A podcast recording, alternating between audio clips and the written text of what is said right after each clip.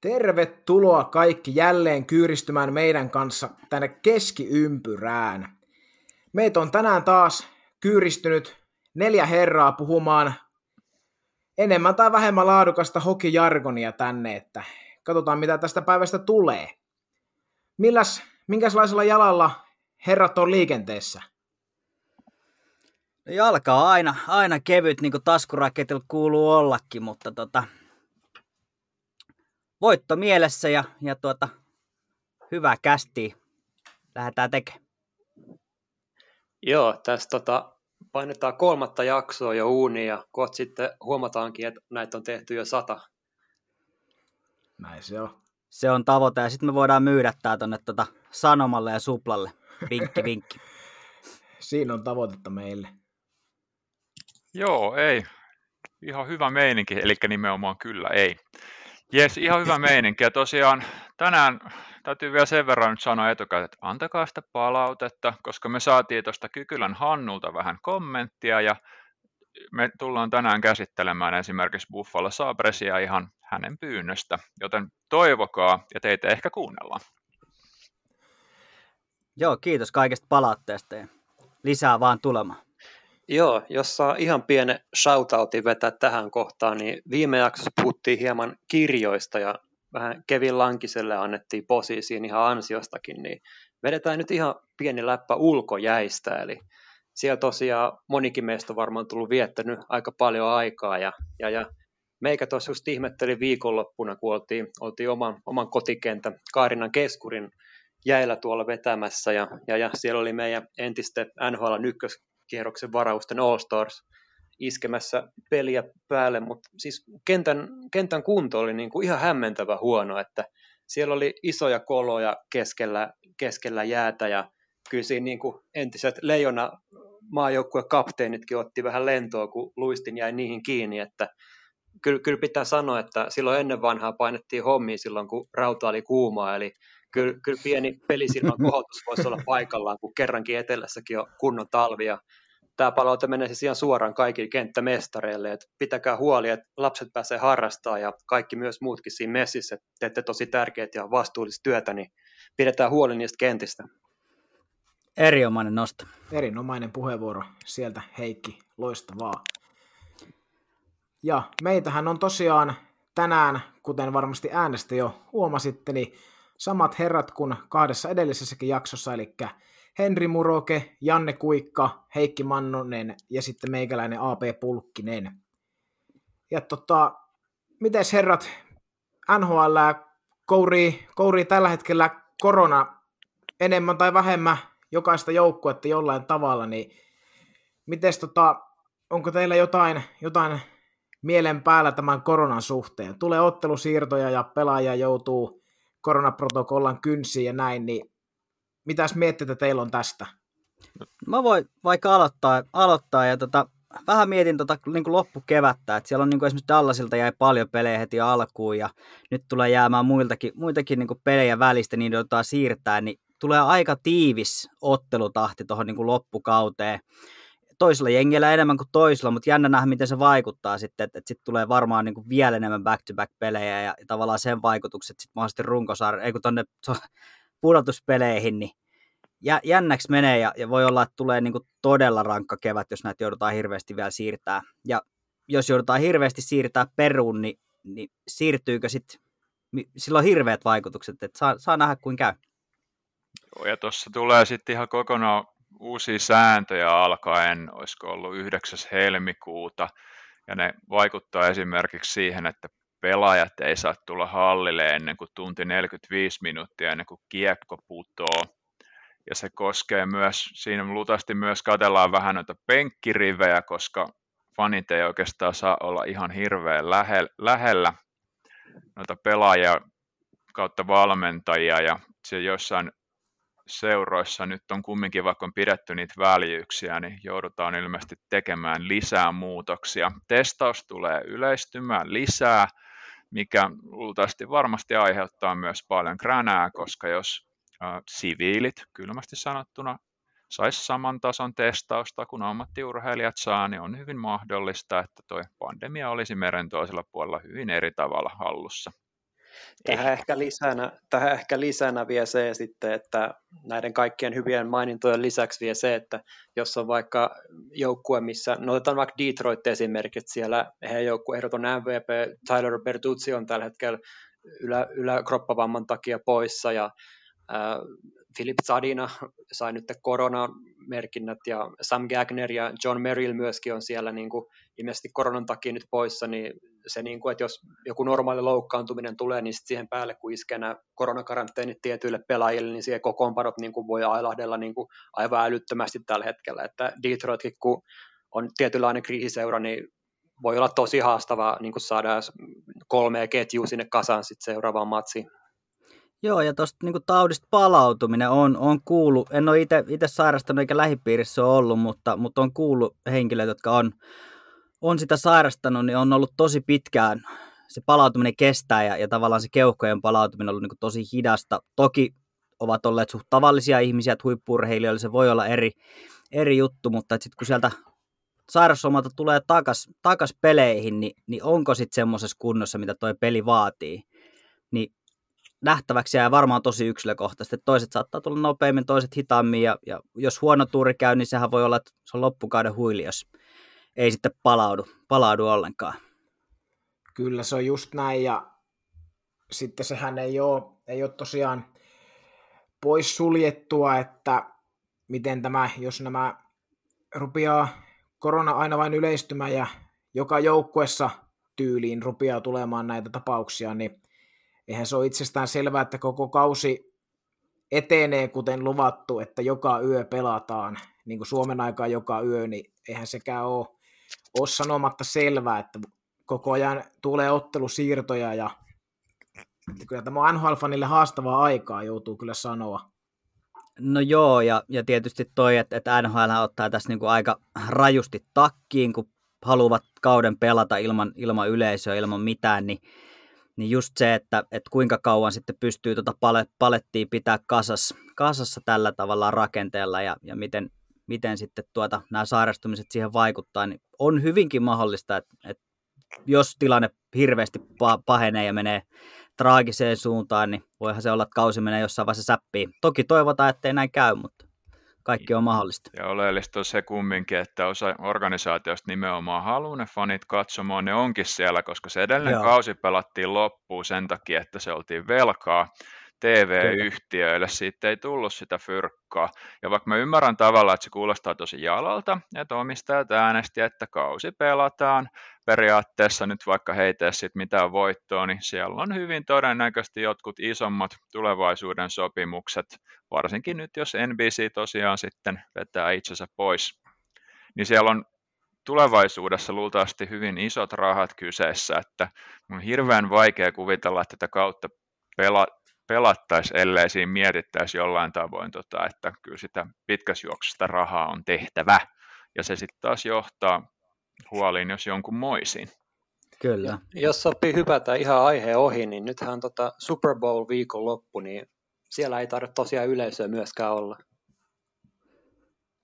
En osaa sanoa, en, en, en, en ole seurannut, mutta paljon mahdollista voisin kuvitella, että ei varmasti, ei varmasti ole. Jossain peleissä on ollut, mutta toisaalta niinhän on ollut jossain NR-peleissäkin osavaltiosta riippuen. Ne vaihtelee aika rajusti nuo rajoitukset osavaltioittain.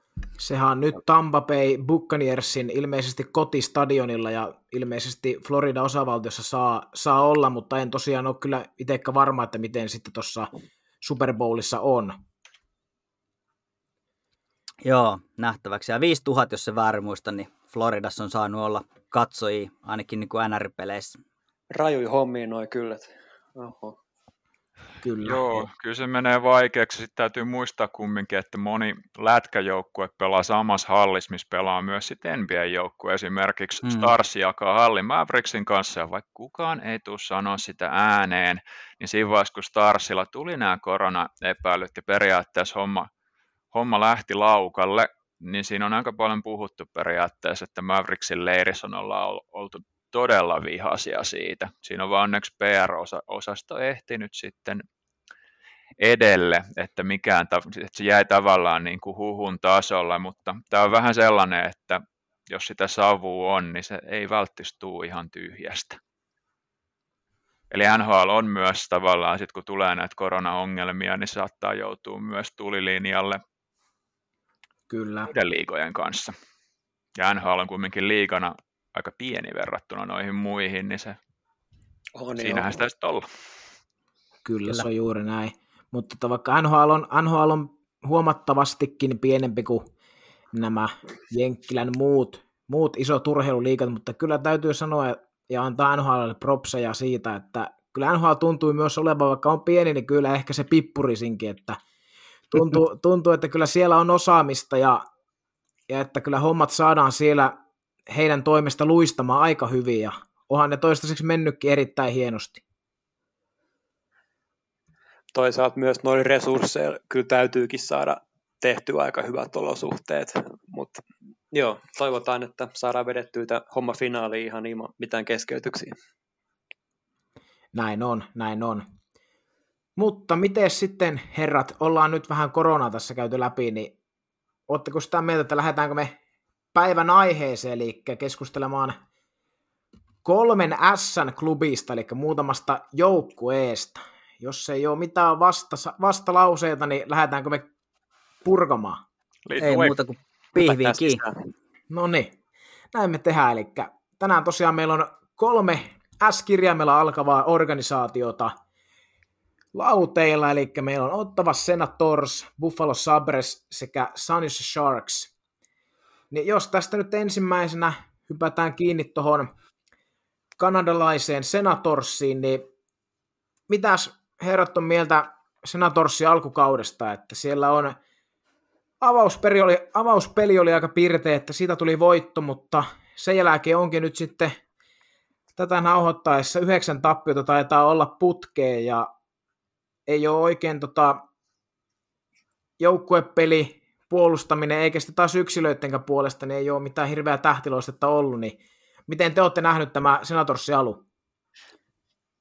Ihan katastrofi. Ihan, ihan, ihan katastrofi. Aivan käsittämätöntä. Siis ne pelas Vancouveria vastaan, oliko kaksi, kolme peliä putkeen, putkeen tossa, ja tota, kolmes pelissä kolme tehtyä maaliin. maaliin ja viimeiseen kymmeneen peliin, niin kaikissa yli kolme omia. Et, et kyllä toi niinku todella pahalta näyttää. Ja, ja, ja siellä on jotenkin koko organisaatio, voidaan puhua siitä enemmän, mutta mut, mut siellä on tehty niinku todella omituisia ratkaisuja, eikä, eikä se ole niinku menossa mihinkään. Se on, se on ehkä tulossa jostain toivosta, mutta, mutta se ei ole kyllä menossa yhtään minnekään. Jäähyi hirveästi, tosi kuritonta pelaamista. Siinä on niinku, ei päätä ei häntää tuossa hommassa. Pienellä uutisella voisi jatkaa, eli siellä tosiaan nyt tuoreempana uutisena Braden Coburn, eli Kimmo Timosenkin entinen pelikaveri ja pitkäaikainen Flyers ja myös viime vuoden Stanley Cup-voittaja on nyt joutunut vaivereihin.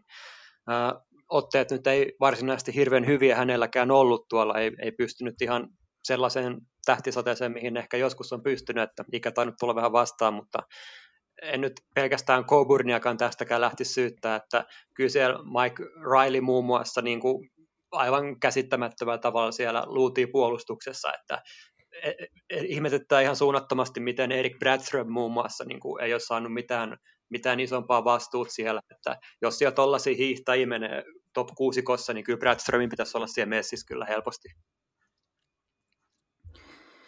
Joo, ja jotenkin niin kun miettii tuota historiaa, sin, he, niillä oli se yksi, yksi niin kuin hyvä Senatorsilla se kevät, kun ne oli maalin, maalin päässä finaaleista, ja, ja tota, jotenkin niin kuin sen jälkeen sieltä on päästetty siis kaikki, on joko myyty tai päästetty pois, eli, eli tota, kaikki Erik Carlsonit, Mike Hoffmanit, Mark Stoneit, kaikki on lähtenyt menee ja nuori on ehkä tullut tilalle, mutta sitten tätä yritetään paikkaa jollakin tämmöisillä, tämmöisillä kavereilla kuin Alex Galchenyuk ja paket ynnä muut, muut ja ei, ei vaan niin kuin jotenkin tosi vaikea ja musta tuntuu, että se ei niin kuin omistaja, omistusporraskin on, on, on, niin kuin, en tiedä onko luovuttanut, mutta ei ainakaan hirveän aktiivisesti mitään tuon tilanteen eteen tee. Mä yhden vielä nappaan tähän ennen kuin päästään Henkkaan ainakin irti. Hänellä on varmaan hyvä analyysi myös tästä asiasta, mutta siis tota, ihan noin rankalla jalalla mä en ehkä ole Senatorsin suhteen, että siellä itse ainakin suuresti fanitan henkilö nimeltä Tim Stützle. Toki hän on hyvin nuori vielä, mutta siis ihan käsittämättömän taitava kaveri ja tulee kyllä olemaan iso mies tuossa jossain kohtaa. Ja Brady Katchak kanssa ihan, ihan mieletön pelaaja. Samoin niin kuin, jos miettii tota, Thomas Chabottia vaikka, niin hän on neljä kautta nyt tuolla luutinut ja 24-vuotiaana on nyt joukkueensa isoin veturi. Toki nämä on niin kuin yksittäisiä nostoja vaan, mutta jos niin kuin kokonaisuutta katsotaan, niin ei, ei kyllä pitäisi, niin kuin, ei, ei hirveän hyvät näytä, ja tosiaan noin tilastot niin kuin ekasta kymmenestä matsista on niin kuin aivan karmeita, aivan karmeita, että ei, ei hyvältä näytä kyllä tällä organisaatiolla. Mitäs Henkka, onko Henkalla sieltä jotain? No mistähän sitä nyt aloittaisi, että ongelma on se, että tota, iso osa asioista voidaan otsikoida sanan Eugene Melnik alle. Ja mulla on vähän sellainen pelko, että se on nyt jo surullisesti paksus, oliko se paksusuolen syöpään kuollut Brian Murray. Tosiaan on ollut ilmeisesti viimeinen GM, kuka on ihan oikeasti estänyt Melnikkiä esimerkiksi kävelemästä pukkariin aina silloin, kun tuntuu vähän pahalta, kun joukkue ei ole samassa tahdissa kuin hän haluaisi. Ja tässä on toinen aika iso ongelma on just siinä, että kun ne valmentajat tulee ja menee pari kautta ulos, en tiedä mitä onko siellä DJ, se taitaa olla Smitti tällä hetkellä. Joo, toinen kausi. Niin, se on taas se kaksi kautta ja se oli nimenomaan se Guy Boucherin ensimmäinen kausi ja ihan sama meininki kuin Tampa Bayssa aikaisemmin, että yhtä pitkälle playereissa ja seitsemännes pelissä ulos ja sitten sen jälkeen alkaa se alamäki, mutta siinä missä Tampassa se toimii vähän eri tavalla, mulla on vähän sellainen pelko taas tuon Senatorsin kanssa, että Dorioni vaikuttaa hirveän paljon enemmän GM-nä tuon Melnikin nukelta. Ja noin valmentajat on yleensä ollut sen pari vuotta ja sitten ulos, niin mä en yhtään tiedä millainen työrauha siellä on, että ää, Elliot Friedman sanoi tosi olosuhteisiin nähden diplomaattisesti muutama vuosi sitten, että Eugene Melnick on taistelija. Ja nyt herää kysymys sitten, että minkä tai oleellisemmin kenen puolesta hän taistelee, kun siellä on ollut kautta aikoja niitä aivan se, mä en tiedä muistatteko 2018 se aivan jäätävä haastattelu, missä siinä oli Mark Borowiewski oli vielä mukana siinä ja tosi nolona joutui kuuntelemaan niitä juttuja, kun Melnykki, että no, me nyt ollaan vähän silleen niin kuin roskispalo tällä hetkellä. Ehkä vähän, mutta mennään sitten eteenpäin. Ja yritti olla tosi mukava ja hänellä on historiaa myös fanien dissaamisesta. Ja sitten samaan aikaan sanoi, että mä en ole lähes minnekään, vaikka itsekin oli aikaisemmin miettinyt, että pitäisiköhän munkin myydä tämä joukkue, jos en, en saa sellaisia apuja taas niin kuin kaupungilta kuin haluaisin, niin tämä on tavallaan, mikä ottavas mua suretta on se, että kun on tällainen lause, että rotatkin jättää laivan, niin mua aina ärsytti aivan äärimmäisen paljon, kun osa puhuu tälleen Erik Carlsonista, koska Erik Carlson loppujen lopuksi olisi hyvin todennäköisesti antanut mahdollisuuden Senatorsilla, olisi ollut ehkä kiinnostunut jatkamaankin siellä, mutta se soppari, mikä hänelle annettiin, oli aivan onneton, ja sitten samaan aikaan nyt kun Hoffmanin mainittiin, niin ilmeisesti näiden kahden pelaajan vaimot olivat todella huonoissa väleissä, mikä johti sitten kriisin, että Hoffman oli pakko kaupata. Jos todellakin pitää paikkansa, että Carsonin vaimo on kokenut kes- keskenmenoon ja Hoffmanin vaimo on kirjaimellisesti kiusannut häntä tästä, niin eihän tuossa ole mitään muuta vaihtoehtoa kuin, niin kuin että ovesta ulos ja hei. Että se niin kuin koko aika tulee kriisi ja kriisin perään, ja siellä on niin kuin esimerkiksi Chabot on sellainen pelaaja, niin kuin, että mä toivoisin niin hyvää hänelle, ja vaikka Moren, tota, Matt Murrell on ollut ihan hirveä alkukausi, niin kyllä se olisi tosi surullista katsoa, että jos tämä homma lähtee vaan huonompaan suuntaan, koska en olisi itse vielä ihan valmis luopumaan hänestä. Ja just kun puhuttiin taas siitä, että niitä sop, tulee pelaajia päästetään vekeä, niin sitten taas toiseen suuntaan, niin toi Matt Murrayn soppari, mikä sinne tuli, niin se on aika iso ja se on aika pitkä. Ja nyt sitten mitä hän on sitten Hogberin kanssa yrittänyt ton vastuun jakaa, niin aika hirveältä näyttää. Ihan pu- puolustus ja maalivaitkin yhdessä, että. Mutta tavallaan kaikki tässä, mikä mua itteni huolestuttaa, on se, että kauan toi Melnyk taas katsoo tota ennen kuin se lähtee säheltämään siihen. Ja sitten on aika paljon nyt kirjoitettu esimerkiksi SB Nationilla, että Pierre Dorionilla ei olisi varaa nyt mihinkään paniikkisiirtoon, kun ne paniikkisiirrot ei varsinaisesti ollut kauhean hyviä. Ja sitten siellä on löytynyt aina ylläreitä, että oho, että ollaan samalla annettu joku ykköskierroksen varauskin vaikka Coloradolle ja sitten menee ihan hirveästi ja tota, huomataan, niin kuin, että no eipä tämä häviiminenkään auta, kun meillä ei ole sitä varausta, niin se on tavallaan niin kuin koko toi omistajaporras ja siitä alempi, niin tuntuu olevan ihan hirveä sotku, ja se on ollut mun mielestä sitä vuodesta 2016 alkaen. Just silloin itse asiassa, kun Brian Murray taisi jättää tehtävänsä. Onko Aapella itsellä jotain täkyy? No, eipä oikein teidän kommentteihin lisättävää, mutta tosiaan tuo, että heikosti, valitettavan heikosti on sanottava, että alkanut, alku, alkanut tämä kausi, että kattelin tuossa, että maalivaheilla kummallakin, niin yhdessä pelissä kymmenestä, niin kerran on torjuntaprosentti yli 90, että se ei ole, ei ole voittavan maalivahdin tilastoja, mutta taas eihän siellä kyllä puolustukseltakaan hirveästi apuja tuu. Ja ennen kautta olin sillä positiivisin mielin kuitenkin ottavan tiimoilta. En olettanut, että pudotuspeleihin mennään, mutta ajattelin just, että nuoret saa Bradströmit, Stutzlet, sun muut, Chabot kehittyy aina vain, niin että tulee nuorille vastuuta, mutta sitten en mä ihan kuitenkaan tämmöistä ilotulitusta niin kuin omiin päin, omiin päin tota, oottanut, että siinä on tullut noin viisi maalia per peli omiin ja alivoima on vain 70 prosenttista, että en, en ihmettele noilla statistiikoilla, että maaleja omiin tulee, mutta kausi on pitkä, niin eiköhän tässä Ottavallakin ainakin toivottavasti nähdä jonkunnäköinen parempi jakso jossain kohtaa. Eikö Senators, joo. Joo, eikö Senators kuitenkin kamppaile meidän mielestä varmaan lähtökohtaisesti Detroitin kanssa NHLn jumbopaikasta? Kyllä se vahvasti siltä näyttää. Se on ihan rea- realistinen tota, jos voi puhua tavoitteesta, niin se.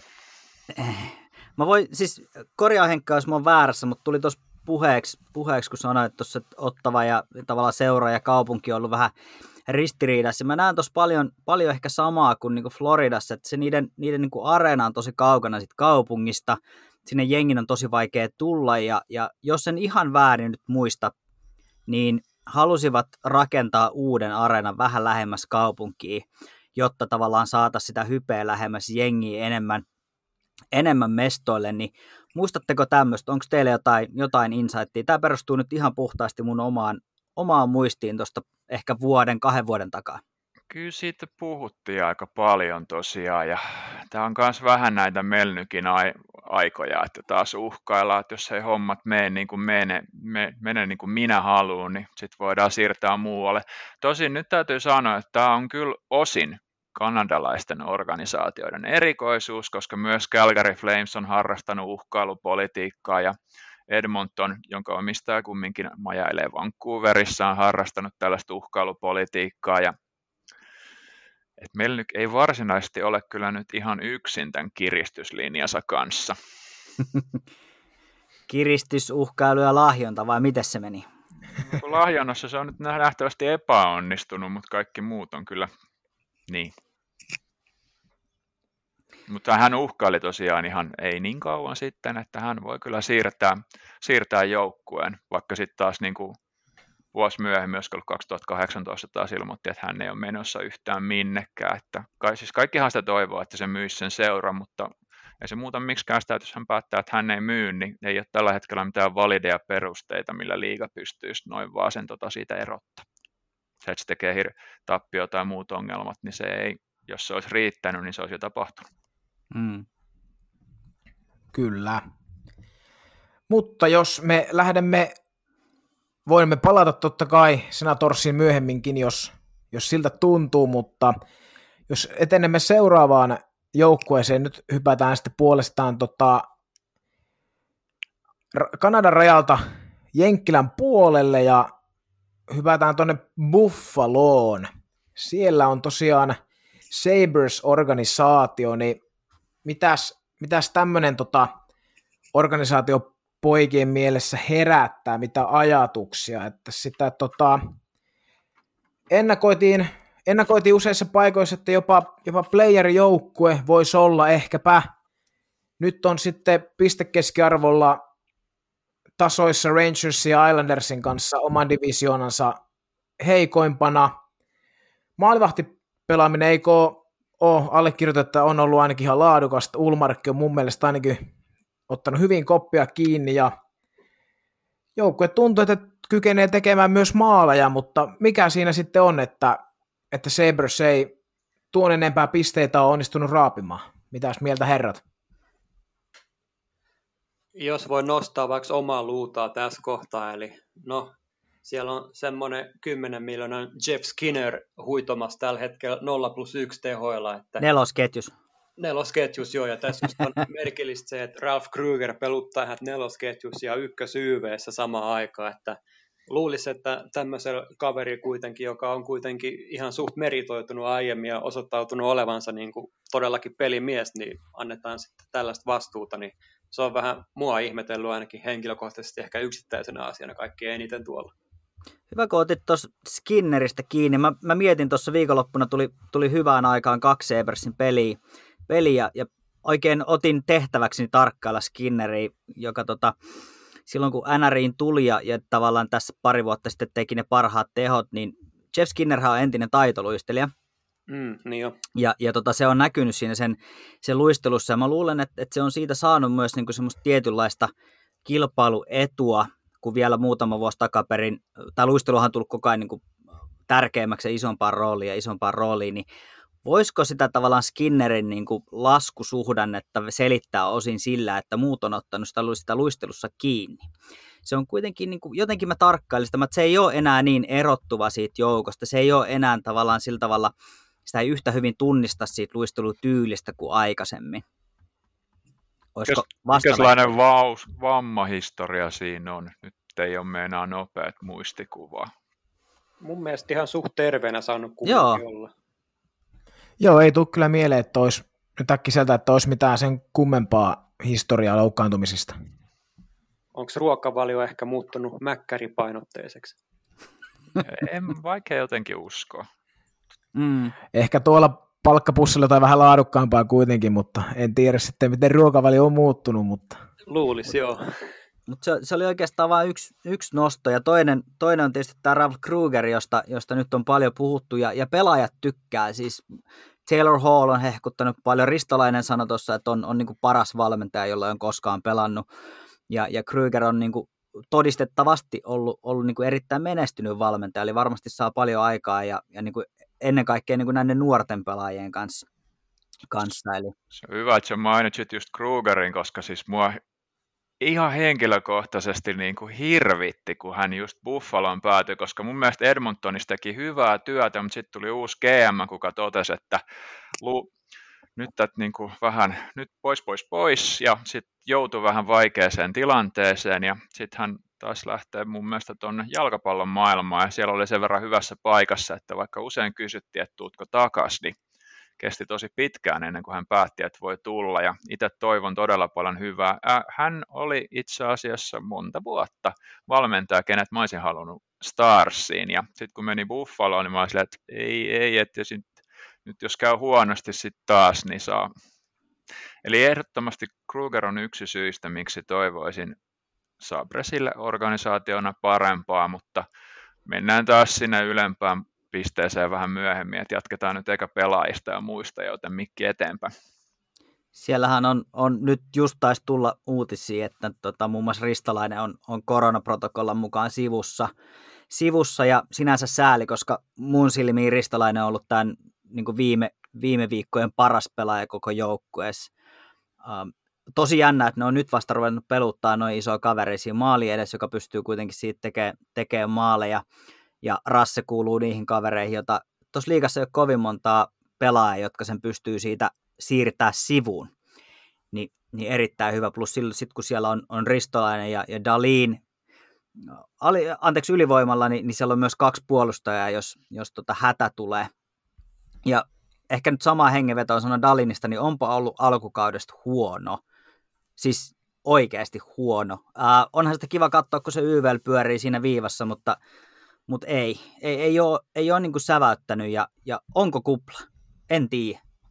Ei ole.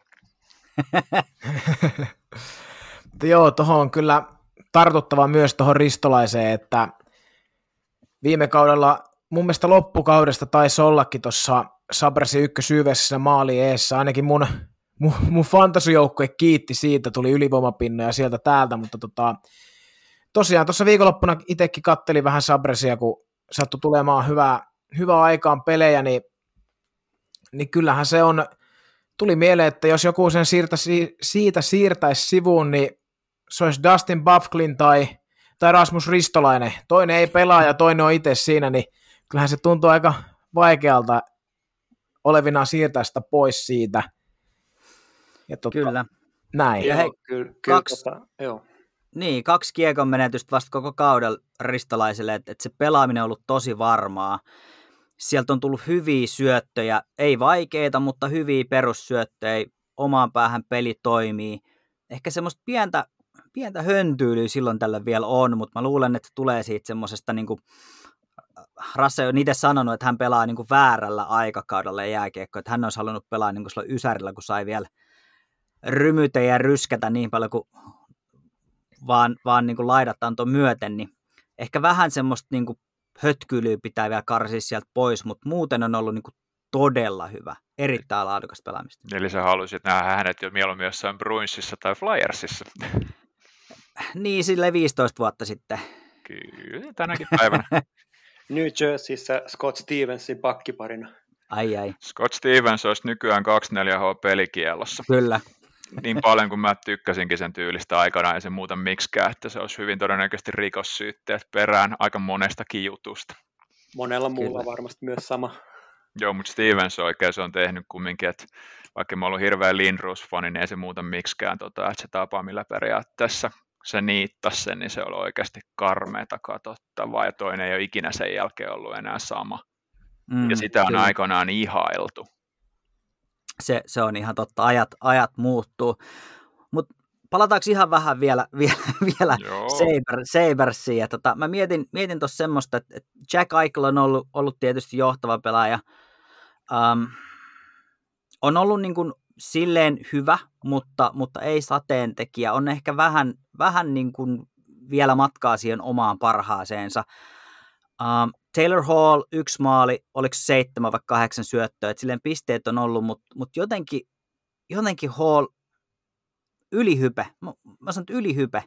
Mä en jotenkin osta sitä, että, että Hall on niin kuin sateentekijä ja, ja nostaa Buffalon tuosta niin Aikkelin kanssa kahdestaan, kahdestaan niin kuin pudotuspeleihin.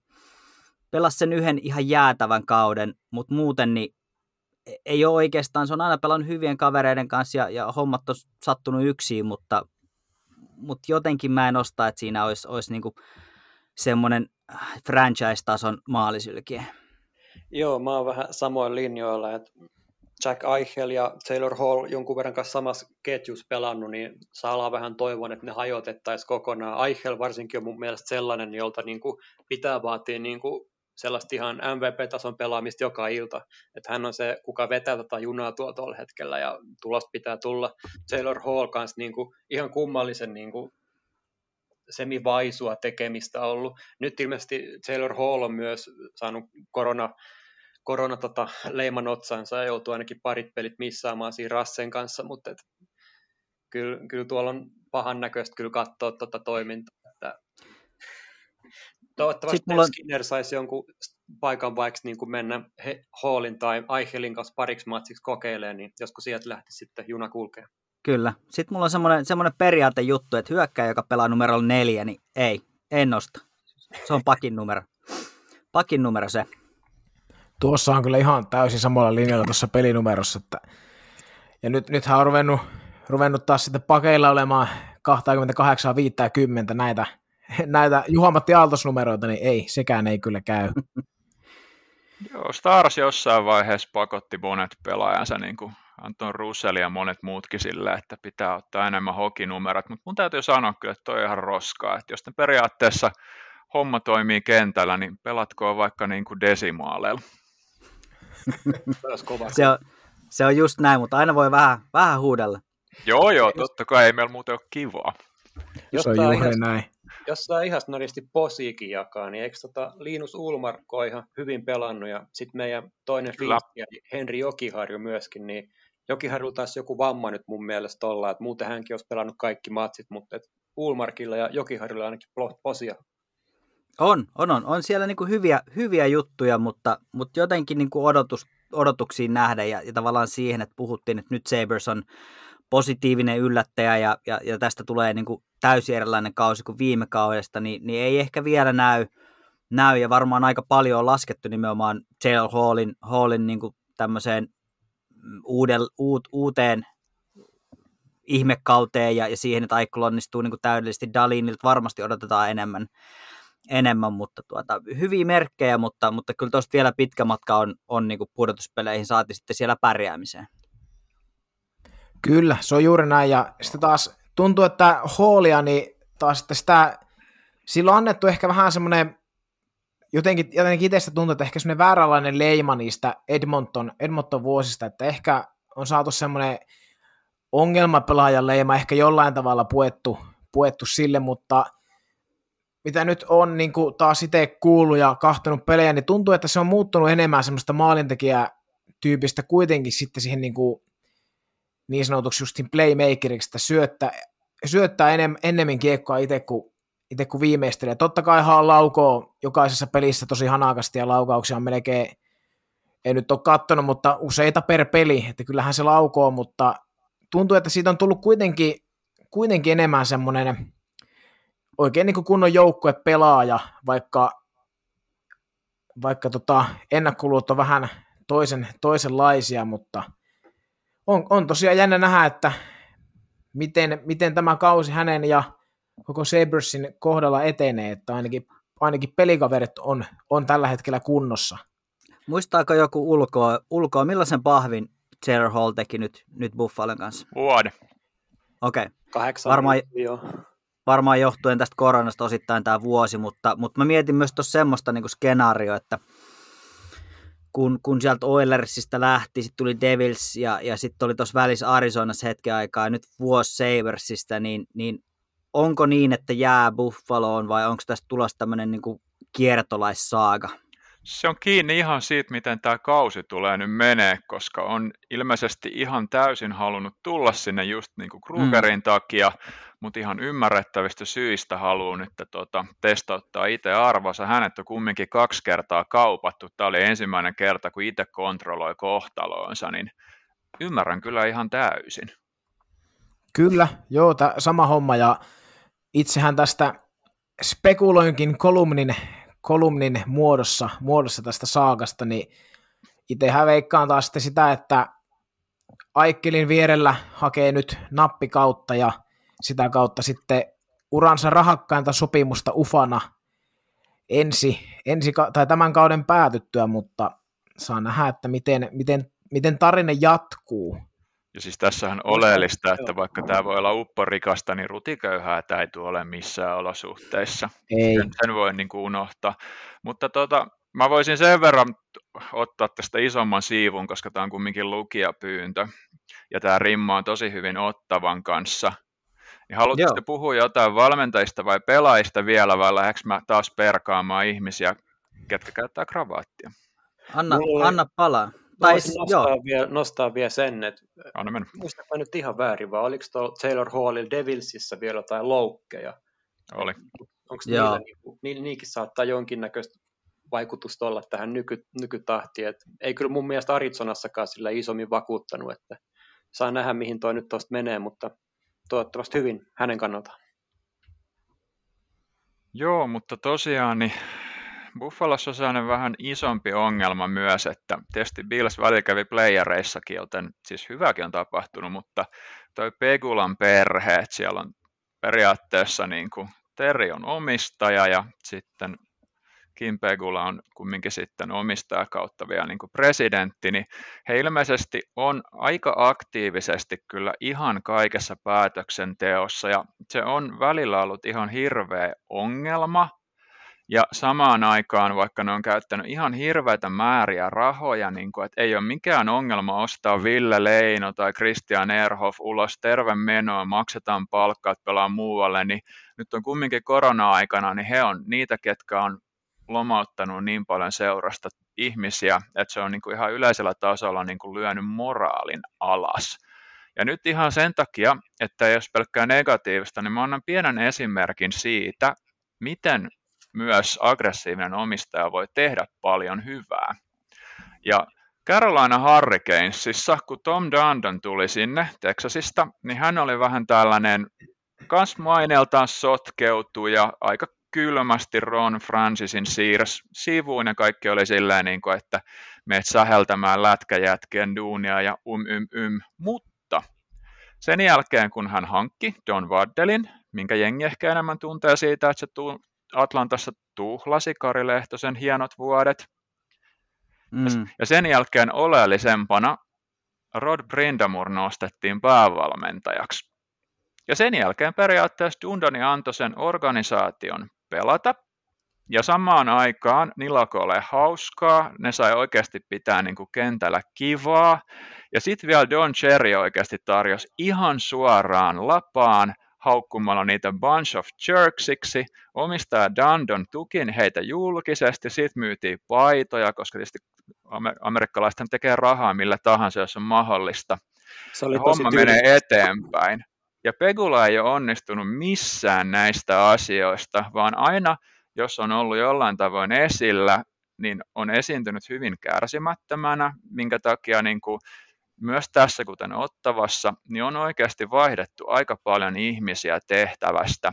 Ja on myös erilaisia valmentajia, esimerkiksi tota, Tämä ei tarvitse olla se fakta, mutta Artur Sirvi oli vähän aikaa maalivahtivalmentajana Buffalossa teki erittäin hyvää työtä, mutta sitten koska te, tuli just sinne Ted Nolanin kautta, hänellä oli taustaa siinä Latvian maajoukkueen kanssa ja sitten hänellä loppui se ura vähän miten oli ja Irpa siitä itsekin päätti, että en minäkään kyllä aio jatkaa, tota, että niin huonosti hänen ystävää kohdeltu, että ei.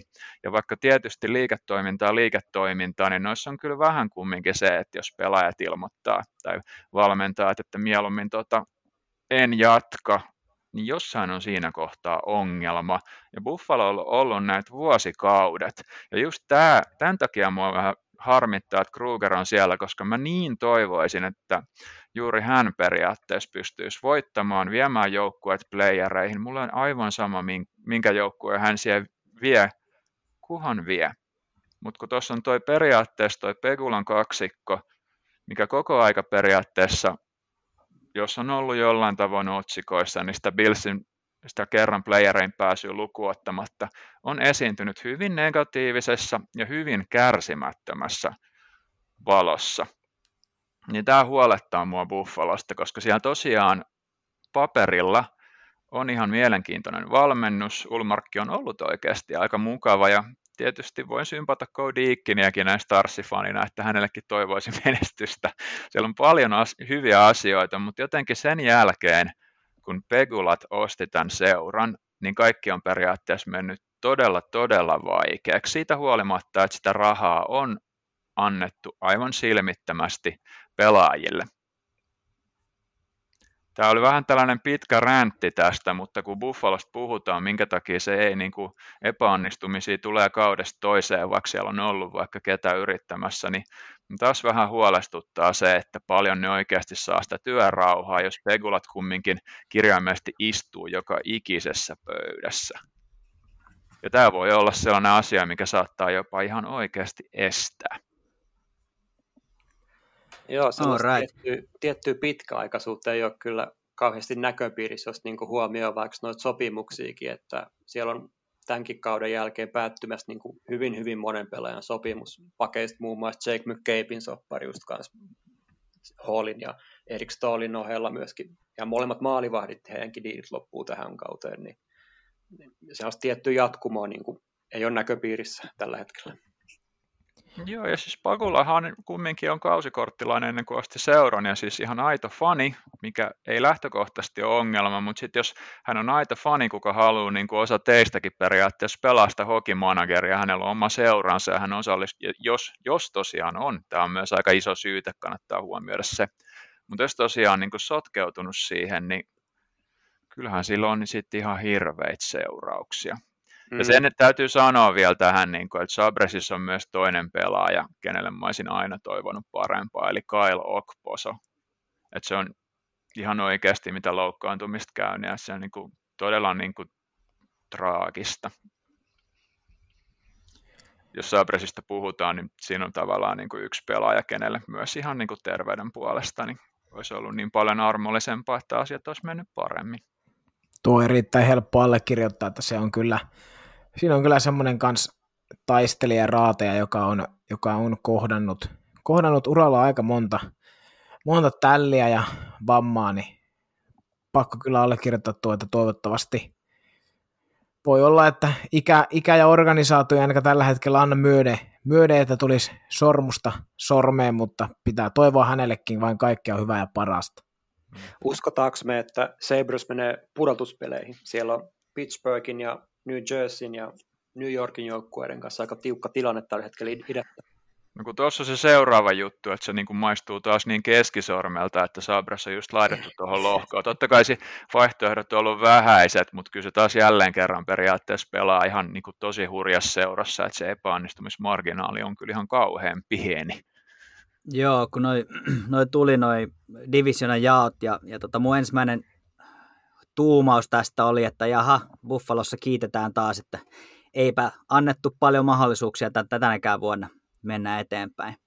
Mutta hei, saanko mä tähän loppuun? Siis nyt kun on Sabresista puhuttu ja kaikkihan muistaa, että siellä, siellä muuan tsekkiläisdominaattori pelasi, mutta pakko tämmöinen niin suomalainen ilonpilkahdus nostaa Sabres historiasta, eli tota 17 vuoden takaa ystävän päivä 2004. Ja Mika Noronen kiskas maalin Sabersin paidassa. Se oli hieno hetki. Kyllä. Ai ai, ai ai.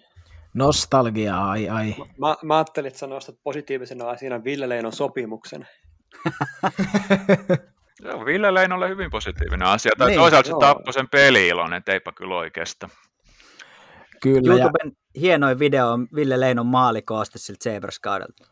Leinossahan muuten oleellista on se, että sitä ei koskaan saa Bresis pelutettu niin kuin pitäisi, kun sehän tykkäsi tuoda kiekon keskeltä ja Lindy Raff päätti, että ei kun peli rakennetaan laidoista ja se ei sitten, sitten ei tullut ikinä mitään. Että jos sä hankit täsmaahan ase, etkä käytä sitä oikein ja sitten vielä itseluottamus tuhoutuu, niin on, on ne matka.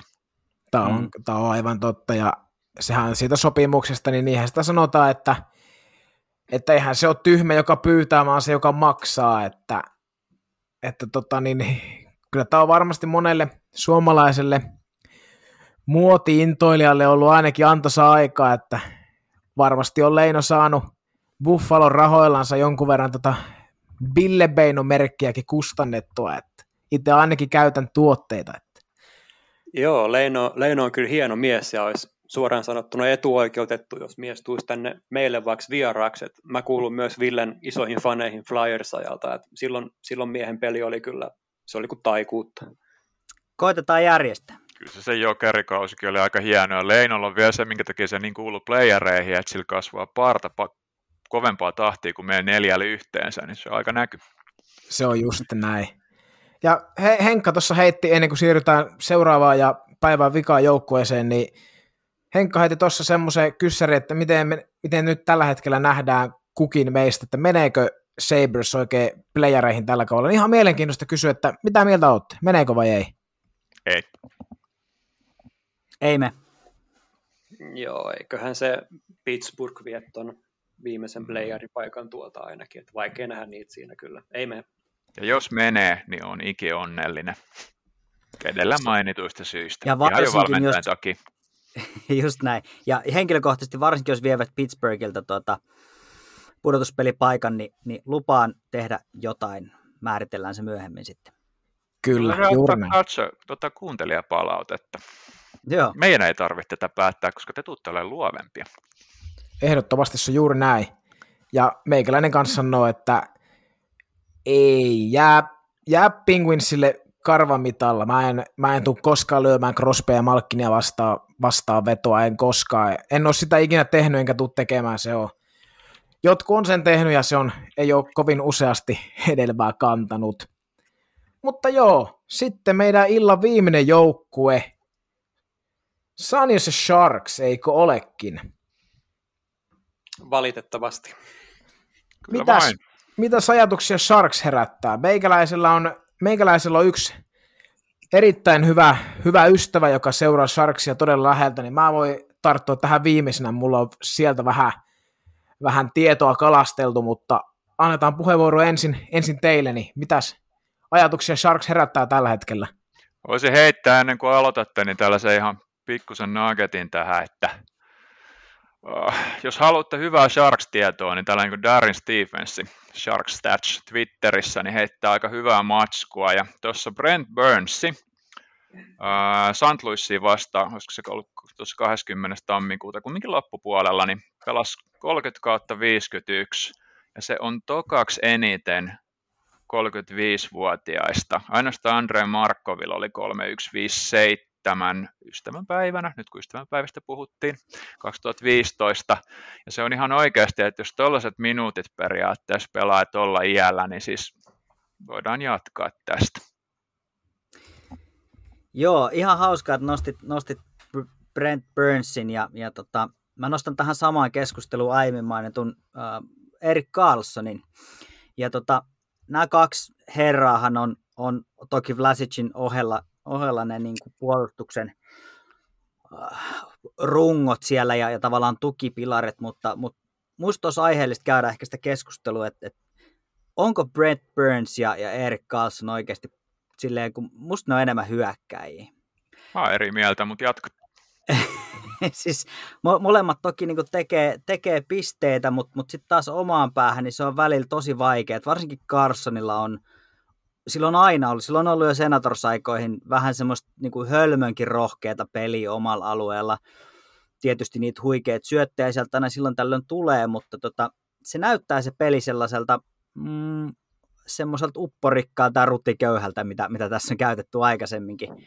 Ja ovat molemmat olleet Norris-keskusteluissa mukana paljonkin ja ihan aiheesta toki siinä mielessä, kun Norris jaetaan parhaalle pistemiehille puolustajista, mikä on, on sekin jo vääryys, mutta en ihan täysin allekirjoita tavallaan sitä, että, että he ovat niin kuin puolustavia puolustajia, sitä kautta niin kuin puolustuksen ehoton, ehoton niin kuin leipä ja voi.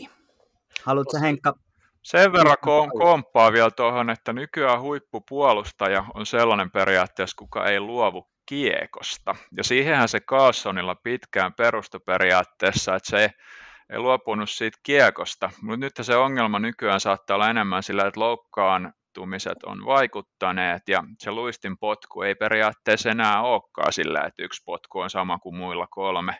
Joo. Ja tähän mä luulen, että ne ongelmat isolta osin on tässä, plus että niin kuin mekin neljä, niin ihmiset vanhenee.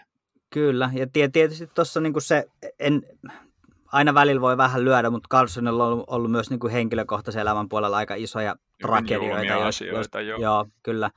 Että et eihän ne voi olla vaikuttamatta tällaiset, tällaiset jutut tavallaan siihen peliin. Peli. Nyt ilmeisesti kaikki on, on ihan hyvin, mitä tuolta Suomesta on saanut lukea ja, ja perhe voi hyvin, mutta, mutta on ollut vaikeita aikoja.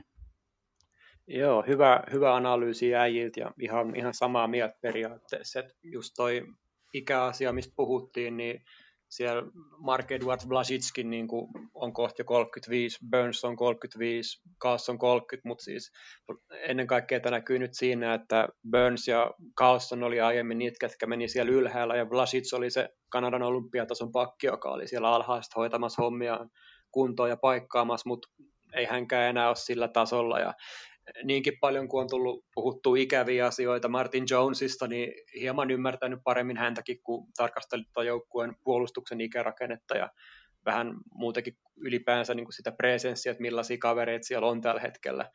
Jones oli siis ihan hyvä, hyvä maalivahti vielä noin kolme kautta sitten, mutta Joo. Sille kävi vähän Marti Turkot, että se oli niin kuin oikeasti tosi hyvä ja sitten yhtäkkiä kun napsu periaatteessa, niin kävi tosi huonosti. Turkolla se oli se, että se oli niin atleettinen, että se ehti tavallaan korjata huonon sijoittumisen, kun se hidastui, niin tuli ongelmia, mutta Jonesilla, niin kuin, jos osaatte kommentoida tähän, niin antakaa palaa, koska niin kuin tullut alas yhtä rymisten, yhtä nopeasti ja yllättäen. Se on joo, ja nyt, näin, joo. nythän sinne otettiin kirittää sitten vielä Minnestas Devan Dubnik, joka no aika saman, samalla tasolla on pelanneet molemmat, ei mitään tota, ihan hirveitä, hirveitä ehkä odottanutkaan, mutta, mutta Dubnikilla oli ehkä vähän samankaltainen tilanne. Pelasi muutaman tosi hyvän kauden Minnesotassa ja sitten on tullut, tullut alas niin kuin se kuuluisa lehmähäntä. Eli tässä on nyt ehkä kaksi, kaksi maalivahtia äh, vähän epävarman puolustuksen takana, joilla, joilla itselläkin on, on niin kuin alamäki menossa, niin aika hirveältä, hirveältä näyttää. Pitää ehkä katsoa enemmän noista Starsin pelejä arvioida sitä kautta, mutta ei lupaa kauhean hyvää tuossa. Näin henkkohti ihmettelin kyllä tosi paljon sitä, että Wilson hankki niin kuin vuodeksi Devan Dubnykin tonne, että oli niin, kuin niin vaikea ymmärtää, että mitä hän sillä niin kuin haki. Et... Samanlainen siirto kuin silloin, kun Niemi tuli Kari Lehtosen kanssa. Ei kukaan meistä ymmärrä, miksi se tapahtui, mutta tässä me ollaan. Ja sama homma tuntuu, että siellä on Sanjosessa otettu vähän mallia Edmontonista, että siellä on kanssa aika, aika toivottomassa tilanteessa oleva maalivahtia Koskinen ja Smith, jotka on heikon puolustuksen takana. Totta kai tilanne ei ole ihan identtinen, mutta mun mielestä ainakin hyvin verrattavissa, että maalivahit ei ota kaikkia kiinni, mikä ehkä pitäisi ottaa ja minkä voisi ottaa, mutta taas ei puolustuskaut anna hirveitä apuja siihen.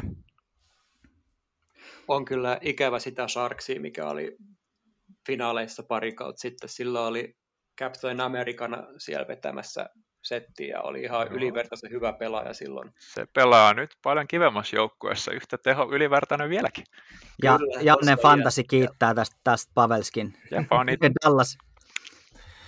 Joo, tota, hyvällä aasinsillalla tuohon Pavelskiin, niin, niin vähän kans tuosta Sharksin, Sharksin statistiikoista, että mikä osittain selittää varmasti, miksi, miksi joukkue on nyt vähän, vähän alamäessä, ei positiivisessa mielessä, vaan negatiivisessa mielessä, niin, niin tota, viimeinen kausi, kun Pavelski oli muun muassa Sharksissa, viime kaudellahan ei ollut, mutta toisessa kaudella, niin Sharksin ylivoima, ylivoimaprosentti oli muun muassa 23,7 noin.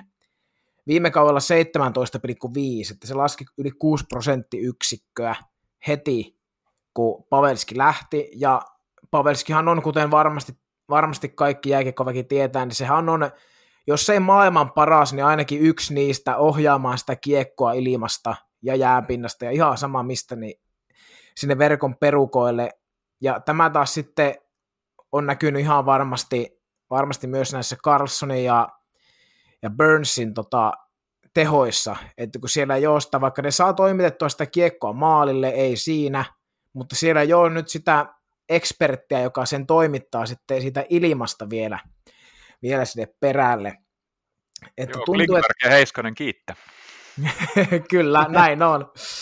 Tuntuu, että siellä Sharksissa on vähän semmoista semmoista kuitenkin semmoista tehottomuutta, että ne, ne laukoo, ne antaa myös vastustajan laukaa paljon, mutta ne laukoo itsekin paljon, että on, oliko jota peräti 30 yli per peli, ja silti on vain kah- kahdeksassa pelissä vain 20 maalia, niin ei ole mitenkään mairittelevia lukemia kuitenkaan, ja maalivahit tosiaan, tosiaan ei, ei pelaa tällä hetkellä hyvin, ja sitten ketjurulettihan siellä pyörii, pyörii aika kovasti, kovasti, että on siinä monta, monta palasta, mitkä olisi hyvä saada tuolla Sharksi, Sharksi toimistolla ja pukukopissa kuntoon. Ja sitten totta kai Case Evander Kane ei varmasti, varmasti tota miehen, miehen otteita helpota tämä henkilökohtaisen elämäntilanne.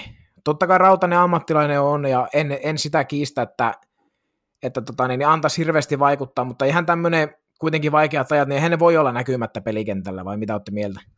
Kyllä ne on ihan aito ongelma, ja jos miettii tota Kane, Keinia, niin sehän just on tota Hockey Diversity Alliancein kanssa, missä on esimerkiksi toi Trevor Daly ja vaikka Nasim Katri ja Matt Dumbo, niin tekee tosi hyviä juttuja, mutta se ei muuta miksikään sitä, että kun se tekee henkilökohtaisen konkurssin ja silloin edelleen se kuva, missä periaatteessa se puhuu puhelimeen, mutta puhelin, puhelimen tilalla on setelitukko, niin se on aivan varmasti kaikki niin kuin haaskalinnut tarttuu tuohon, että sen ei pitäisi kyllä yllättää. Mm. Joo, ja, ja tuosta niin kun, tavallaan kun miettii, että en, en, nyt en ole tutkinut niin tarkkaan, mutta, mutta monesti kun varsinkin niin kuin Yhdysvalloissa niin kuin vähemmistö nuoret, nuoret, kun nousee niin kuin ammattiurheilijaksi, niin saattaa olla niin kuin ensimmäisiä kertoja, kun niillä on, niillä on ensinnäkin niin kuin oikeasti käytettävissä, käytettävissä olevaa rahaa. Siellä on ekaa kertaa luottokorttia, sitten elätetään koko perhe, perhettä ja vähän, vähän ydinperheen ulkopuoleltakin, niin kuin ilmeisesti tässä tapauksessa on ollut. Uh, velaksi on aika helppo ottaa, kun ajatellaan, että kyllä sitä rahaa tulee ja, ja visaa vinguttaa, niin, niin sitä, niin kuin, sitä ehkä eihän kukaan varmaan tahallaan tällaista, tällaista niin kuin tilannetta itsellensä tee, mutta ehkä semmoista niin kuin huolimattomuutta ja tavallaan sokeutta sille, sille omalle kulutukselle, että, että kun aina mietitään, että jos mulla olisi vaikka miljoona, niin mä ostaisin kaksi isoa taloa, mutta sitten ei ymmärretä, että se niiden ylläpito ja kaikki, kaikki se eläminenkin maksaa, niin, niin tota, on ilmeisesti näitä tapauksia, sen verran saan, saan sanoa loppuun, niin ilmeisesti niin tuolla NBAssa ja NFL on, on niin useampikin tällainen tapaus, että, että on tosiaan niin vähän vaatimattomimmista olosta tultu, tehty hirveä lappu ja, ja sitten ollaan aika kusessa sen rahan kanssa ja, ja ennen kaikkea sitä, että vaikka sitä rahaa on paljon, niin silti on vielä toinen samanlainen velkaa. Jos, jos sä ostat niin kuin sun ystäville periaatteessa linnoja ja vastaavaa, niin siis se on tosi ongelmallista, että korista enemmän seuraa, seuraavat tietää, niin kuin miten traagisesti Allen Iversonille kävi, kävi omana aikanaan. Ja nyt en muista pelaajan nimeä, mutta taisi olla, että Mark Cubanin taisi nyt itse asiassa auttaa jonkun Maveriksen edellisen aiemmin siellä pelanneen pelaajan kirjaimesti niin kuin kadulta. Että se on kyllä oikeasti, että jos ei ole niin kuin periaatteessa palkattu ihmisiä, ketkä auttaa sua ja katsoo, että sun talous on kunnossa, niin se on ongelma. Tosin NHL kannattaa myös muistaa, että tosi monella on ollut myös ei Keinillä, mutta monella muilla, ihan ihan värin katsomatta, on ollut periaatteessa äitiä tai muita sukulaisia sitten niin kuin managerina, myös mm. Ovechkinilla. Ja esimerkiksi Jack Johnsonilla, niin siis mm, se, miten häneltä huijattiin se omaissa kaikki, niin se on niin kuin tosi traagista. Ja, mutta se on tosi ongelma, että jos et sä palkkaa palkkaa periaatteessa itsellesi niin kuin ihmistä, kuka katsoo, että sulla toimii toi, toi, toinen puoli, niin se on ongelma. Ja tämä ei toisaalta ole mikään tekosyy, koska sitten jos puhutaan ihan toisesta setistä, niin vaikka aikanaan supermolli Kate Moss oli ihan älyttömän hyvä silleen noissa taloudellisissa siirroissa, mutta usein useimmat näistä ihmisistä ei välttämättä välitä, ja silloin kun sulla on rahaa, niin sulla pitää olla rahaa myös palkata ihminen, kuka pitää huolta, että sun talous toimii. Joo, ja näitähän on sitten tavallaan, että niiden pitää olla oikeita ihmisiä. Et monesti ihmisten tietysti luottaa niin kavereihin, ja, ja, ja tota, Henkka ehkä fiksumpana. Mun yksi, yksi hyvä, hyvä ystävä kertoi, että äh, ilmeisesti tuota, Radulova oli myös ollut vähän samanlaisissa ongelmissa, joskaan ei ihan yhtä isossa mittakaavassa, mutta, mutta hyvät ystävät oli antaneet sijoitusvinkkejä, ja no, niitä rahoja ei sitten sen koomin nähty. Joo, näin se pitää paikkaansa ja se on aina vähän se toinen mikä ongelma, että jos olet vähänkin julkis ja julkiksena katot silleen, niin sillä on syy se, miksi Chris Tucker sanoi, että kaikki, ketkä kysyy verovinkkejä Wesley Snipesilta, niin kysykääpä uudestaan. Mutta siis Joo, se on kyllä totta. Joo, ja se on iso tässä... ongelma kyllä tässä tullaan niin kuin tosi isoihin kysymyksiin, kun aletaan puhua rahan käytöstä, että en, en niin hyvin tunne tuon kyseisen maan koulutusjärjestelmää, mutta ihan niin kuin meidän kotimaassakin voisi tulla taloustieto ihan niin kuin mm. kouluihin oppiaineeksi, ja puhumattakaan siitä, että jos käy tämmöinen tilanne, että se just susta tulee huippuurheilija, tuut tienaamaan hirvittäviä summia itsellesi, niin se on, se on hyvin merkillistä ajatella, että ei sitten pystytä palkkaamaan sellaista henkilöä tai tahoa vaikka, joka pitäisi niin kuin sun pinkasta niin sanotusti huolta siellä. Ja toi sopparikin, mikä Keini nyt on, niin se jatkuu 2425 kauteen vielä, että et, niin, ihan hyvä pelaaja hän siis on, että ei siinä mitään, ja toivotaan, että sieltä lohkeen jatkoa sitten vielä ehkä ton jälkeenkin.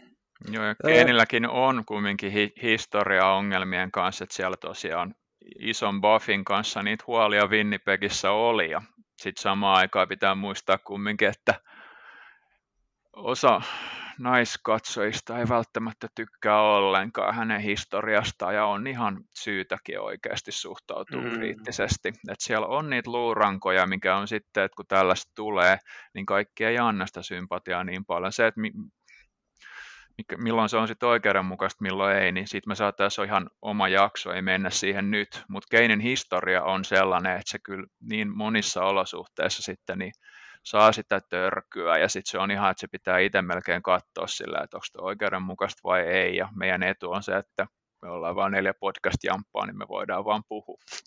Kyllä.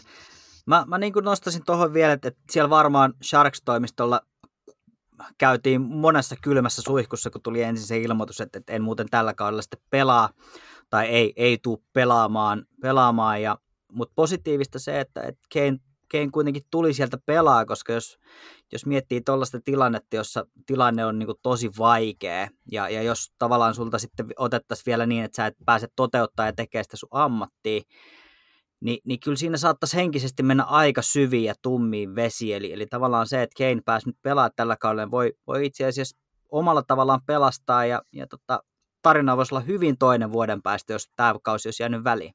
Hän voi myös rakentaa itsestään esimerkin, vaikka jos nyt lähtee näin. suuntaan eri suuntaan. Just näin. Ja hän itse asiassa juuri tuohon Hockey Diversityn kautta, alaisin kautta itse asiassa onkin sitä, että tässä on myös vähän sellainen, että vaikka hänellä on niitä ongelmia, niin siellä on myös hyviä juttuja ja niitä tota, ei kannata missään nimessä tota, ottaa pois. Ja siinä on toinen tota, tuossa Diversity Allianceissa toi Joel, Joel Wardi, kuka kanssa pitkään oli sitten Sharksissa, niin tuntee sen organisaatio hyvin. Ja Sharksihan silleen on organisaatioltaan, tai se maine on todella hyvä. Siellä on vaan nyt ongelma se periaatteessa, että ne ei ole oikein vielä siinä tilanteessa, että pannaan niin kuin lappu luukulle ja sitten siellä on soppareita, mistä ei oikein pääse eroon, mutta sitten samaan aikaan niin mun mielestä se ei näytä kauhean hyvältä se tulevaisuus. Ja mä en tiedä, mitä mieltä te olette, mutta mun mielestä Bob Wafneri on vähän sillä, että se on pelaajavalmentaja, se on todella pidetty, mutta mä oon vähän kahden vaiheella, että onko tässä kyseessä enemmän niin kuin huippuapuvalmentaja, mikä ei nyt sitten päävalmentajana olekaan ihan niin hyvä, niin kuin Floridaskin nähtiin. Jos tämä on jälleen kerran, jos mä oon väärässä, niin mä oon hyvin iloinen, mutta ei ole toistaiseksi tullut mitään syytä uskoa, että olisi sopiva päävalmentaja.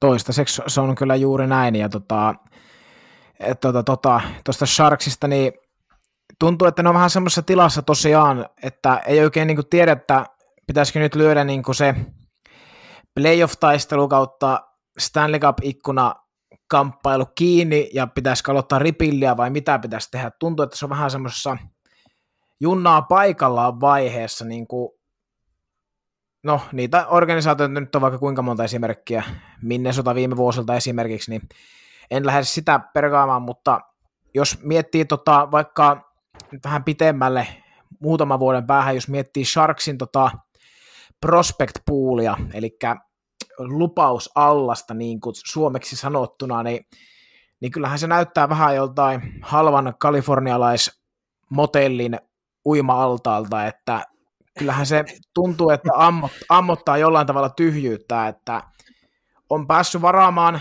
ykköskierroksella viime vuosina aika vähän, ja jos on, niin, niin loppupäässä ykköskierrosta. Että ainakin tämmöinen muistikuva mulla on. Korjatkaa ehdottomasti, jos on väärässä, mutta tämmöinen... Ykkösvarauksia annettu treideissä. Tämä, tämä juuri. Tämä juuri, että siinä taas en nyt muista ulkoa, minkälainen kauppa oli Ottavan kanssa tämä, missä Carlson tuli, tuli Sharkseihin, mutta nyt, nyt Carlson vie 11 miljoonaa, 11 miljoonaa piste. Hänelle.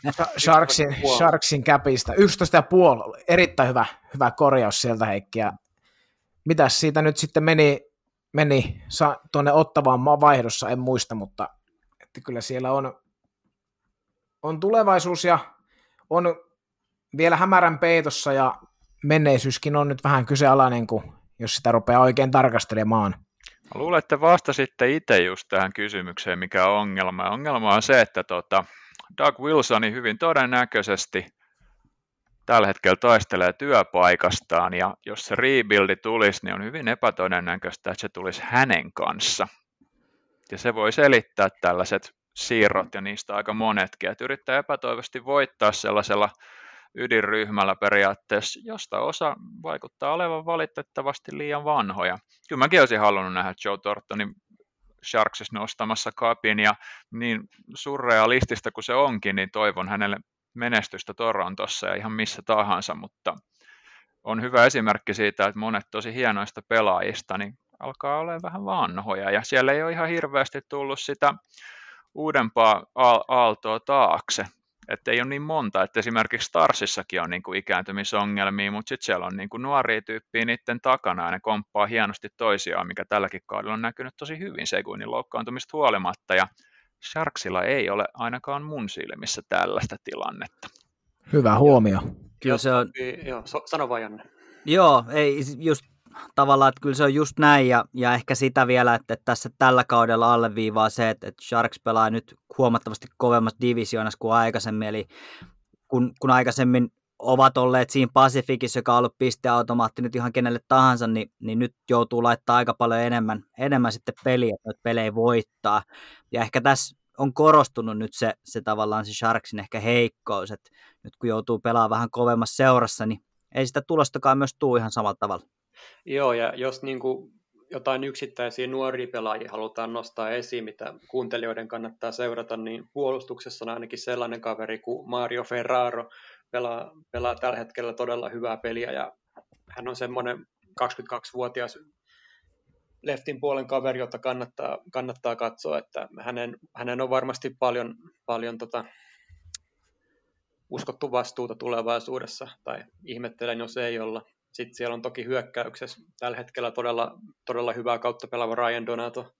Hänelläkin soppari loppuu nyt tähän kauteen, niin saa nähdä millaista paperisia hänelle aletaan sitten seuraavaksi tekemään vai kaupitellaanko eteenpäin RFAksi, mutta taitaa itse asiassa tulla, jos se nyt ihan väärin muista. Mutta tosiaan näitä nuoria pelaajia ei hirveästi ole, että sitten siellä on Timo Maier, joka hänkin on jo 24-vuotias, niin ei ole hirveästi näitä nuorempia pelaajia kyllä tuolla. Kyllä, se on juuri näin. Vieläkö meillä on Sharksista jotakin? Mä voisin vähän kehua vielä Logan Couture, että hän, on, hän ainakin menisi mulla Kanadan olympiajoukkueeseen ihan heittämällä. Mä fanitan, fanitan mm, ihan kyllä. sitä, sitä miestä. Ja, ja ihan Thomas, Hertel, Thomas Hertel on myös sellainen kunnon äijä, että, että siellä on nämä kaksi, ehkä Ryan Donato siihen kolmantena vielä, niin ne on semmoiset kolme kaveria, jotka johtaa tätä junaa tuolla tällä hetkellä. Couture totta kai niin kuin ensimmäisenä siellä, että mm.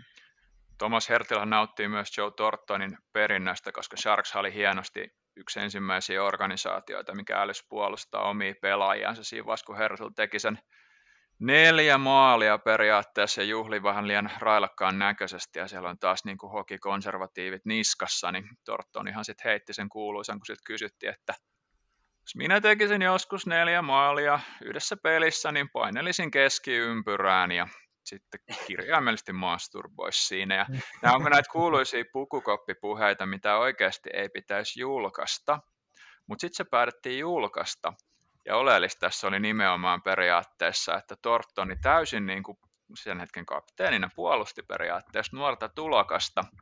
Ja mun mielestä Hertelillä silloin kun on ollut terve, niin on tästä het- hetkestä lähtien ollut aina peliilo, ja sellainen fiilis, niin kuin, että mulla on oikeasti joukkue mun takana ja on ok pitää hauska. Tämä on Se, kyllä tässä on niin kuin, tavallaan niin kuin, tykkään, tykkään paljon. Tämä on kyllä ärsyttävä piirre, kun koko ajan tuntuu, että näitä pukukoppijuttuja tuodaan koko ajan entistä enemmän medialle kanssa tonne, ja sitten kun yleisö periaatteessa ei ymmärrä, mitä se pukukoppi-elämä on, niin ainakin mä oon itse vähän nega nega näistä, että pidetään ne siellä pukukopissa, eikä sinne pidä mediaedustajia iso mies päästää mun mielestä. No mun mielestä tuo oli hyvä, että toi meni eteenpäin, koska siinä oli kaikki tota, cherrit ja muut periaatteessa. Sitten oikeasti kattokin sillä, että voidaan me haukkua niin paljon kuin mahdollista, mutta pelaajaa ei jätetä yksin, koska NHL on täynnä merkkejä, missä se tulokas on kirjaimellisesti sitten tota, saanut kylmää kyytiin myös omalta joukkueelta ja mun mielestä taas oli tosi hienoa, että näin ei käynyt tässä. Oliko siinä sitten enemmän semmoinen positiivinen vaikutus kuitenkin loppuun? Todella. No siinä Todella tapauksessa. massiivisen, koska Tortoni nimenomaan, tota, ei hän ollut moinenskaa siitä, ja siis koko Twitter, joka kerta, jos silloin harvoin oli kolme maalia, niin kaikkihan siellä liipasi mulle, että tuleeko se, tuleeko se? Erittäin Kyllä. vaikutus. Kyllä, sama, ihan täysin samaa mieltä. Mutta tota, meillä oli herrat tässä erittäin hyvä hyvä setti saatiin aikaan. Puhuttiin vähän, vähän koronasta ja muutamasta, muutamasta organisaatiosta, niin jos me ruvetaan tässä pistämään, pistämään pikkuhiljaa pillejä pussiin niin sanotusti, niin annetaan semmoinen pikku, pikku tiisaus kuulijoille, että tosiaan tulevana viikonloppuna niin näkyy NRiä ilmaiseksi meillä, meillä Suomessakin, niin primetime-pelejä tulee useampi. Kannattaa katsoa ja ehkä jopa seurata meidän ehdottomia pelaajia, jos siltä tuntuu, jos tykkäsit meidän, meidän ideoista. Ja oliko tulossa sinne väliin jotain kommenttia? Niin, yksi sieltä... loppusetti, mutta mä sanoin ihan lopuksi, koska mä en ole vielä ehtinyt heittää Artur Sirbe-faktaa, mutta nyt mä no niin. yhden Sharksista, mutta jatkakaa. Mainio. Sieltä on tosiaan lauantain tämä paljon parjattu Senators-peli peli tulee heti, heti primetimeen saunan, sa, lauantai-saunan päälle, niin kannattaa, kannattaa yytsiä ja sitten tulee heti kymmeneltä perään toinen ja, ja sunnuntaina taisi tulla kymmenen aikaa illalla, olisiko ollut neljä vai kuusi peliä, eli, eli kyllä nyt on herkkuu tarjolla, jos, jos vaan on mahdollisuus katsoa. Ja emme mainosta, mutta tosiaan ilmaiseksi siltä, siltä tuota palvelun tarjoalta, joka NHL Suomessa näyttää, niin kanavat on auki. Kyllä. Tota lyhyet läpät vielä tähän. Unohdettiin kysyä, että meneekö Sharks playoffeihin? Ei. Ei mene. Epäilen, epäilen vahvasti, mutta olisin ihan hirveän onnellinen, jos olisin väärässä. No joo, kausi tosiaan lähtenyt liikkeelle kyllä nihkeästi. Kahdeksan gamea, yksi voitto ja kaksi jatkoaikavoittoa. Täältä tulee kans kyllä ei, mutta joo, kattokaa ehdottomasti lätkää ja nyt puheenvuoro Henkalle, jos ei muilla ollut muuta vielä. Joo, eli tota, on aika paljonkin Sharks-tarinoita, mutta nyt on ollut niin paljon negatiivista, että tota, negatiivisen tarinan sijaan mä kerron positiivisen tarinan. Eli tota, San Jose Sharks on aikanaan ollut periaatteessa kuin Latvian maajoukkue. Se johtuu siitä, että Arthur Sirbe ja Sandis Ocholins, varsinkin silloin 93-94, niin pelasi siellä aivan, eri, aivan erinomaisesti. Ja tämä on myös aika oleellinen asia, koska jos maailma olisi hieman toisenlainen, niin tota, ne hyvin todennäköisesti ainakin Irbe henkilökohtaisesti saattaisi istua vankilassa NHL-uran sijaan.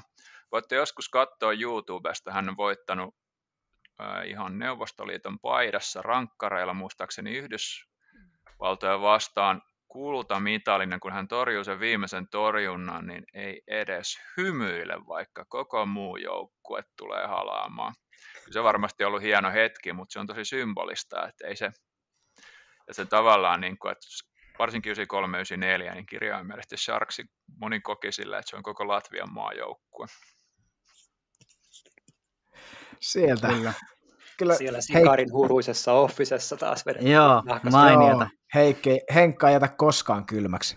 Ja se, semmoinen niin pakko, pakko heittää tuohon tavallaan Sharksista positiivisia lopettaa, lopettaa, niin kuinka moni on ruvennut seuraa NHL tai, tai fanittaa Sharksi ihan vaan sen logon takia? Logo ja paidan väriyhdistelmä mun mielestä Jep. on aivan, aivan niin kuin kingi. Se on kyllä erittäin fantastisen näköinen. Kyllä. Todella hienosti tehty. Kyllä. Mutta me jatkamme herrat taas tota, ensi kerralla, jolloin meillä onkin jakson aiheena ehkä pikkoista pieniä taikauskoisia rituaaleja ja muita pelaajien omina- ominaisuuksia, tarkoitan omituisuuksia, etenkin maalivaheista ja joudutte taas hyvät kuulijat odottamaan Artus Irbeläppiä ja meidän muita väsyneitä kommenttejamme aina, aina ensi jaksoon. Minä kiitän omasta puolestani tästä, kun, kun kuuntelitte, jos kuuntelitte tänne asti ja palataan ensi kerralla.